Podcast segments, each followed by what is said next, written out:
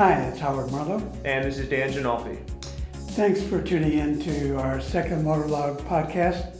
We're on the American Shoreline Podcast Network, and we're back with our monthly report on the latest from Congress. Also, news about the Corps and other federal agencies.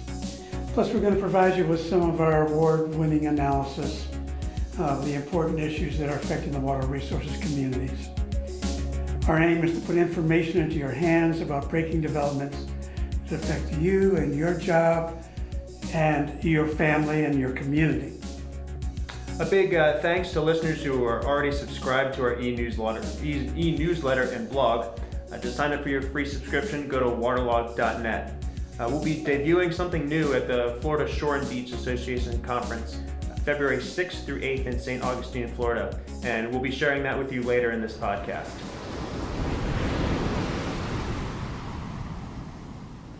Let's start uh, today's episode with what's currently going on with this shutdown and its impact on the water resource community. You know, we're we're also going to dive into the Trump administration's plan to divert Corps funds to build a border wall, and then highlight some things for you to look out for in the 116th Congress.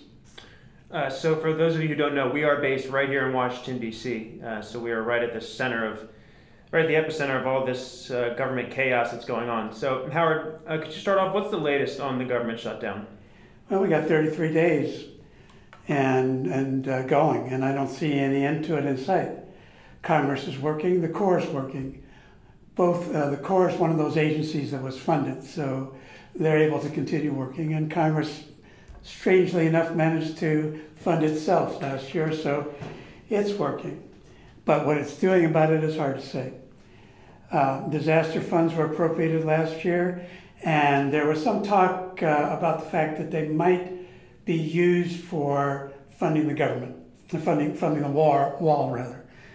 And uh, but see, the disaster affected Florida, Texas, a number of other places, but Florida and Texas I mentioned because Senator Cornyn of Texas is the uh, second number two Republican in the Senate, and he spoke up right away. And Senator Rubio is uh, occasionally one of President Trump's favorite uh, senators or hated senators, we don't know. But nevertheless, uh, he spoke up and said, don't touch our disaster funds, we need them. So, Corps officials and the president have both said that none of the previously appropriated disaster funds are going to be used for the border wall.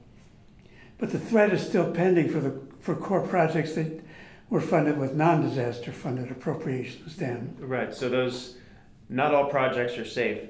How, how could the president uh, still divert funds for Corps projects? How, how is he able to do that? Well, at least easy on paper. There's a 1976 law that allows him to declare a national emergency. That law specifically says he can commandeer Corps of Engineers, Civil Works funds, personnel, and equipment to construct or assist in the construction of civil works, military construction, civil defense projects that are essential to the national defense. And how much money is available? How, how much could he divert to the wall? Well, first, the White House has ordered the Corps to search for money within its own budget. So let's take a look uh, at what you know the Corps might be looking at. One, they got uh, $12 billion in the supplemental uh, from the House recently for more post disaster funds, but it's very broadly spent as to what is disaster, very broadly defined. So uh, that's one pot. Another pot uh, is uh, a, billion and three from the Corps Civil Works program that is in that $12 billion. Uh, so just to make that clear, the amount of money that the Corps the House has just appropriated includes a billion three for the Corps, and that's the equivalent of almost 20% on top of the Corps' regular funding, uh, which is 6.7 billion. So Congress already supplemented that last year by 17 billion in disaster funding. So I'm throwing out a lot of numbers, but basically, there's got to be a lot of opportunity in all of that money to find something to build some part of that wall. Right, that's that's 29 billion in the past two years. Your math is better than mine, so I thank you for that. But I'll tell you, you know, right now, right now the issue is the president needs to find some way to declare victory and make it seem like he beat Speaker Pelosi and the House Democrats into submission. That's his approach to life. All of his, uh, you know, know how to make a deal and all that stuff is basically beating people in submission to the point where he says, I've declared victory. Well, Speaker Pelosi, she's one of more than 100 women of uh, both parties serving this Congress. It's a record high number of women. And she's tough. So President Trump's having difficulty bullying her. We'll see if there's any solution, however temporary, to, to get paychecks into the hands uh, of these 800,000 federal workers who've been either furloughed or told to come to work without pay. Uh, I'm hoping to see that, that we see a uh, crack in the standoff before the end of the month. You know, Dan, what we're having here is a, a I guess you could call it a Mexican standoff, whatever that means, uh, because I'm, you know, a, a, child of B westerns that I grew up on, and they used to call Mexican standoffs where they'd have, you know, folks like at the OK Corral uh, and ready to shoot out. But the fact of the matter is here, try thinking about this for a moment. We're going to cut your salary off for a month. Just think about how you're going to be able to pay for the bills. And the fact of the matter is, workers who are told that they have to come to work and not be paid, men and women, they've got childcare, they've got transportation, they've got food, they've got all the other things to think about. And so increasingly, saw an article in the paper said uh, IRS workers told to come in and process refund checks. They're starting to call in sick because they can't afford to come in. TSA workers, you've been all reading about that. Everybody's worried about TSA workers. Yeah, they ought to be worried about just like any other employee. So, what I'm saying about it is you can skateboard down Pennsylvania Avenue and you can zigzag, whatever that move is called, and, and not even have to do, you know, climb, climb any curbs to get out of the way of cars. Right, we're having the, probably the quickest quickest trips from our office up to Capitol Hill that we've ever had. Uh, yeah. certainly that you've ever ever had. Yeah, um, yeah, I'll, I'll, guarantee you that, except for the one we had yesterday, where we had somebody who just decided to go as slow as he possibly could to make as much money. I, I've talked to cab drivers. They're, they're hurting. There's a load of people who are in the secondary market. That is, they are not federal workers, but they depend upon federal workers, be they restaurant workers here in D.C. or contractors out in Boise, Idaho uh, make any difference. And the federal workers may be able to get, will be able to get their paychecks, but the contractors not necessarily. Right. So, and, and restaurant workers, taxi cab drivers. Taxi cab drivers, the metro, the metro system, our subway, our subway system around here in DC is losing an estimated four hundred thousand dollars every weekday. Yeah. So, so it, you know, my solution. Uh, I have a solution. President, maybe we just uh, shout out a little bit to him. He's just a couple blocks away, and, and I said, look, just declare victory. It's, it's, it's something that uh, a senator whose uh, name escapes me right now from Vermont suggested during the Vietnam War, we can get out of this by declaring victory. And it would have been, you know, saved a heck of a lot of lives to do that. He needs to declare victory, and the, the Democrats in the House have to say, okay, we'll, we'll give you some money for the war. Now, now look at this. This is going to be built by the Corps of Engineers you know, we have a client who's been waiting 17 years to get their project done through the Corps of Engineers. It's not all the Corps of Engineers' fault, and we'll get into that in some future broadcast. You know, there's the problems with OMB and the, and the like. But when you look at it, it's going to take time for them to decide concrete, uh, steel, titanium, aluminum, whatever they're going to do. Then they're going to have to go through a NEPA analysis can you believe the court challenges are going to be going on that? Go ahead, let them have some money. Give it to the Corps of Engineers. It's never going to happen, guaranteed. And declare victory, and it's over.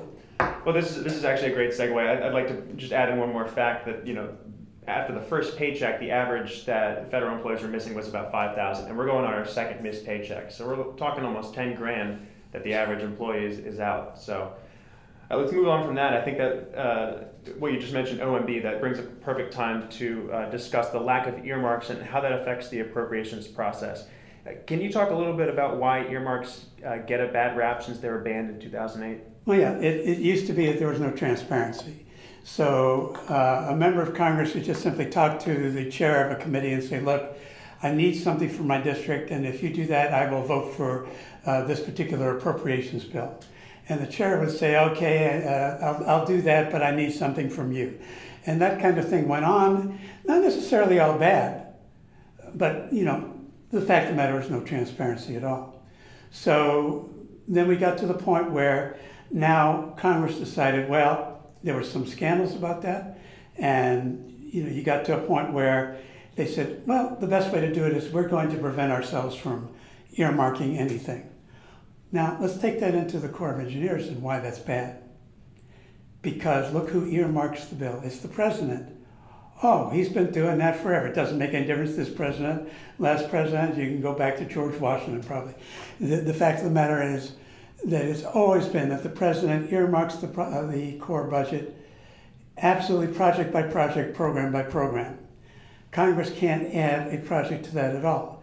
So, okay, you got all these things that happen in projects that are going on, and there's no transparency in what the president chooses. So the Office of Management and Budget is in control. Congress decides to add pots of money to the Corps budget because they it's all they can do. They can say, all you proposed is four billion dollars. We'll up it to six billion. We'll give you these pots of money. Who allocates those pots of money? It's the president. And our friends at OMB who have no transparency whatsoever. So, you know, it, it, it's hurt the Corps program. It's strangled the Corps program because it's getting the Corps into being a maintenance agency. And the, the earmarks are for Congress to exert their constitutional power over the purse, over the spending power of, of the U.S. Do you, so, do you think things would be any different if we had earmarks in the 116th Congress with the new members that we have and the? Yeah, you know, I, I think we'd be looking at the fact that members would start saying, "Look, you know, we don't even have to go with." Uh, with, with projects, although you know there's going to be a lot of projects, but how about programs? There are programs on climate change that were authorized by Congress of several years ago that haven't been funded. There are authorized programs on regionality, which we're going to be talking more about in future uh, podcasts. We just touch on a little bit today. Uh, they could be funded by Congress. They're not going to be funded by OMB. You're not going to see new initiatives because it's OMB's purpose, it has been its purpose for years, to strangle the growth of the Corps, that is, the growth of water resources programs in this country. Growth meeting, meeting 21st century needs. So I, I think it'd be a lot different. Yeah, particularly coming from a lobbyist point of view, it, it really doesn't make sense to put on this coordinated effort and coordinated work between communities, uh, the Corps districts, Corps divisions, the head uh, at headquarters, and then finally all the way up to assistant secretary's office. Then just have the decision ultimately end up at the mercy of two people who haven't been versed on the importance of these projects or have any accountability at all, especially given that the past two years pulled 29 billion from the Treasury for disaster relief alone. So, so let's you know, uh, reinforce that. So you have eight states in the Great Lakes who got together and decided two and a half years ago what they wanted to do in co- collaboration with the Corps, FEMA, uh, EPA, NOAA, USGS. Tremendous, tremendous effort that they decided that how they wanted to approach resiliency. And they started out with a resiliency initiative. So all this was done incidentally using Corps overhead money and the overhead funds of the other agencies, uh, federal agencies. I've never seen this before. It's absolutely beautiful. They worked on it, developed a project management plan. Over three years, they knew exactly what what specific things they wanted to see in year one, two, and three. Got to the end of this thing, all they needed was money from the Corps to get this started. NOAA had put in money, EPA had put in data, everybody was putting in something. And all support through the Corps, districts, divisions, all of that up through uh, Assistant Secretary's office. Down comes the two folks you just mentioned. And as I said, you know, I, I use the term, you know, they got waxed. We'll explain that some other time and what that meant. But basically, no, they got defeated, and, and, and the money that Congress tried to tell the, the OMB folks that they wanted to go in that direction, instead of going to the Great Lakes or anything to do with coastal resiliency, which is what uh, the regional effort that um, Congress uh, put into its, you know, its uh, directive language. Uh, because they can't earmark, they couldn't go any further. Instead of going there, it went to uh, the Kansas City River or something like that. Kansas City River. So, you know, it, it, it does not make sense to have collaboration if all of your efforts are going to lead to no from these two folks at OMB. Come on, let's make a change. So, how can we make earmarks fair? You make it fair by making it transparent. So, and, and we got almost to that point when Congress, uh, uh, you know, disbanded and deprived itself of earmarks. If uh, Community A says, I would like to have uh, a, a, study done of our uh, resilience in this region, and they get communities B and C to sign on, for example. That uh, and they send it to their three House members and their, let's say, two senators. That gets posted on a website for everybody to see. Right away, it gets posted. If those members of Congress then submit it to the Appropriations Committee and want it to be funded, the Appropriations Committee puts it on their website. Easy to find. If the Appropriations Committee approves that, then that is also part of their final bill report. This is who we approved, this is who we requested it, this was the substantiation for it, this is why we did it. Simple. It's transparency. Then the media can take over and they can say, oh, this is good, this is bad. But transparency is what is the answer. Is it's the media, not with fake news, but the, the folks here in D.C. and the media are very assertive, aggressive in looking for things to report on that are bad. If they find something bad, they'll report it. That's the answer, and the public will know about it right away. Yeah, we we actually we uh, if you guys like, we'd love to hear your opinion. We have a blog uh, on our website. It's titled uh, "It's Time to Bring Back Earmarks." If you guys want to check that out, we have a poll right there at the top. We'd love to know your feedback. Uh, you'll find that on waterlog.net. Yeah, um. I've, I've, got my mother voting on that. So, uh, you know, I hope you have your relatives and whole family voting too. But I mean, it's important. We'd like to hear from you on, on this on subject and as well as uh, others. Um, so let's take some time to highlight uh, changes happening on Capitol Hill. Uh, January 3rd marked the first day of the 116th Congress. Uh, Democrats are eager to form a special committee that would focus on climate change. Uh, that committee is called the House Select Committee on the Climate Crisis. It's led by Kathy Castor, a Democrat from Tampa Bay. And members have said that uh, this committee lacks the teeth it needs because it doesn't have the subpoena power uh, that, and the mandate power that previous uh, previous committees have. However, I can imagine that at least the grassroots support will grow, even if the former powers of the committee remain limited. Howard, uh, what would you like to see this committee do? Here's what I'd like to see. Again, focusing on the Corps of Engineers, water resources in this country are planned project by project by law. You have to study each one, and I understand each one needs to be planned separately, but each one is authorized separately, it is appropriated separately, it is managed separately.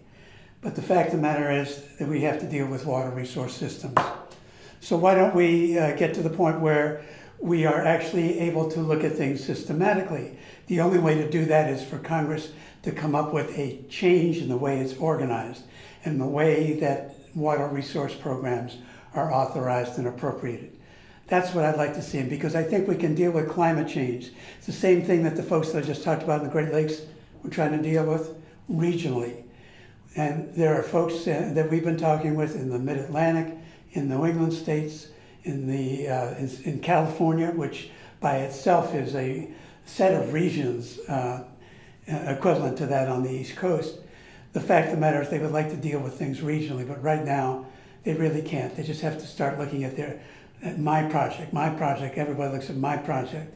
It's, it's got to be something bigger, and I hope that they look into that.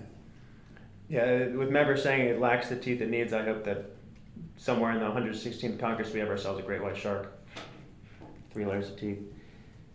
Uh, we also have some changes in the House T&I and Appropriations Committees. You want to talk a little bit about that? Sure. And uh, Transportation Infrastructure is the committee that oversees the the Corps. Uh, we're going to continue to have strong support for water resources projects Representative Pete DeFazio is the uh, a veteran member of Congress from Oregon. Uh, he now assumes the chairmanship of the committee. Uh, Sam Graves from Missouri, Republican, is the ranking member. And Bruce Westerman is the Republican from Arkansas, who's going to serve as the ranking member of the Water Resources Environment Committee, that is specifically the one that deals with uh, the Corps. A, Demo- a Democratic uh, chair hasn't yet been assigned to the subcommittee. Over on House Appropriations Committee, uh, Representative Nita Lowey from my uh, area, we called it upstate New York. Uh, it was actually just suburban uh, New York, north of New York. Uh, she, uh, together with uh, Granger, as the ranking committee member, I should make clear, Nita Lowey is the chair and Kate Granger, the ranking member of House Appropriations. Now, Marcy Kaptur of Ohio will be the chair of the Energy and Water Development Subcommittee. That's the subcommittee that handles the Corps budget. The ranking member is likely to be Mike Simpson of Idaho. Uh, you know, I just mentioned the Great Lakes, and Marcy Kaptur has been a huge proponent of the Great Lakes. We've got to remember that they are coastal. Those Great Lakes are huge, to use a certain president's favorite word, and uh, therefore she is uh, one I, uh, I know will be very interested in water resources. Dan, I also want to uh, let our listeners know about a major change in our firm's mission uh, that you've been honchoing. Over the past 40 years, our business is focused on helping local and state governments as well as private companies develop solutions for their coastal problems. As I've already mentioned, you know, these problems have, uh, have been largely project focused. Well, problems have increased as well because you have rising seas and declining federal funding. And our vision of how coastal systems work together has also, uh, you know, morphed from a project by project approach to more of a systems approach. So, right now, our outlook is from here on going to focus on regional resource management, streamlining, collaboration with Corps processes and implementing policies that are going to cut costs and deliver projects faster and more effectively in terms of dealing with the problems of the 21st century. Uh, thanks for that intro. Yeah, we'll be talking uh, more about this program in detail at the Florida Shore and Beach Preservation Association's Conference on Beach Preservation Technology. That's February 6th through the 8th in St. Augustine, Florida. Uh, we'll be speaking at 5.05 on Thursday, February 7th. I hope to see you there. Um, our topic is improving beach nourishment effectiveness while reducing costs through regional collaboration. And most importantly, we'll be presenting not only as Warwick Group consultants, but as our new firm, Coastal Strategies LLC. This is a firm entirely dedicated to bolstering coastal resilience through coordination of local governments and regional coalitions with state agencies, uh, federal agencies, and the private sector. One of our primary focuses will be improving shoreline stabilization while reducing costs associated with beach nourishment and dredging. These issues, as big as they are now, will only be so much greater in the future. Uh, there's, there are going to be enormous cost savings both to life and property. And if we can work together now and prepare, that's what coastal strategy is all about. So, I wanted to add something on that to our listeners. Think about the cost of doing nothing. The Corps often has what it calls a project without condition. Suppose you did nothing more than you're doing today in your community, if you're in a coastal community, to protect your residences, your businesses, your uh, roads, all the things that are essential. Look at that 20 years from now. Look at that 30 years from now. See what, what the costs are going to be in terms of disaster funds that are going to have to be spent to repair damages. That's something that uh, is another way of looking at, at things in terms of costs. So yeah. that's my two cents on that one. This is the future. Uh, well, thank you very much for listening today. We hope you found uh, today's content enjoyable and informative. We'll be back with uh, we'll be back next month with our next episode of Waterlog. In the meantime, you can keep up with developments by going to waterlog.net and subscribing to our free Waterlog e-newsletter and blog. And again, thank you very much to the American Shoreline Podcast Network for allowing us uh, the time to be on here. And thanks to Coastal News Today uh, as well. Take care and goodbye. Thank you very much. Have a good one.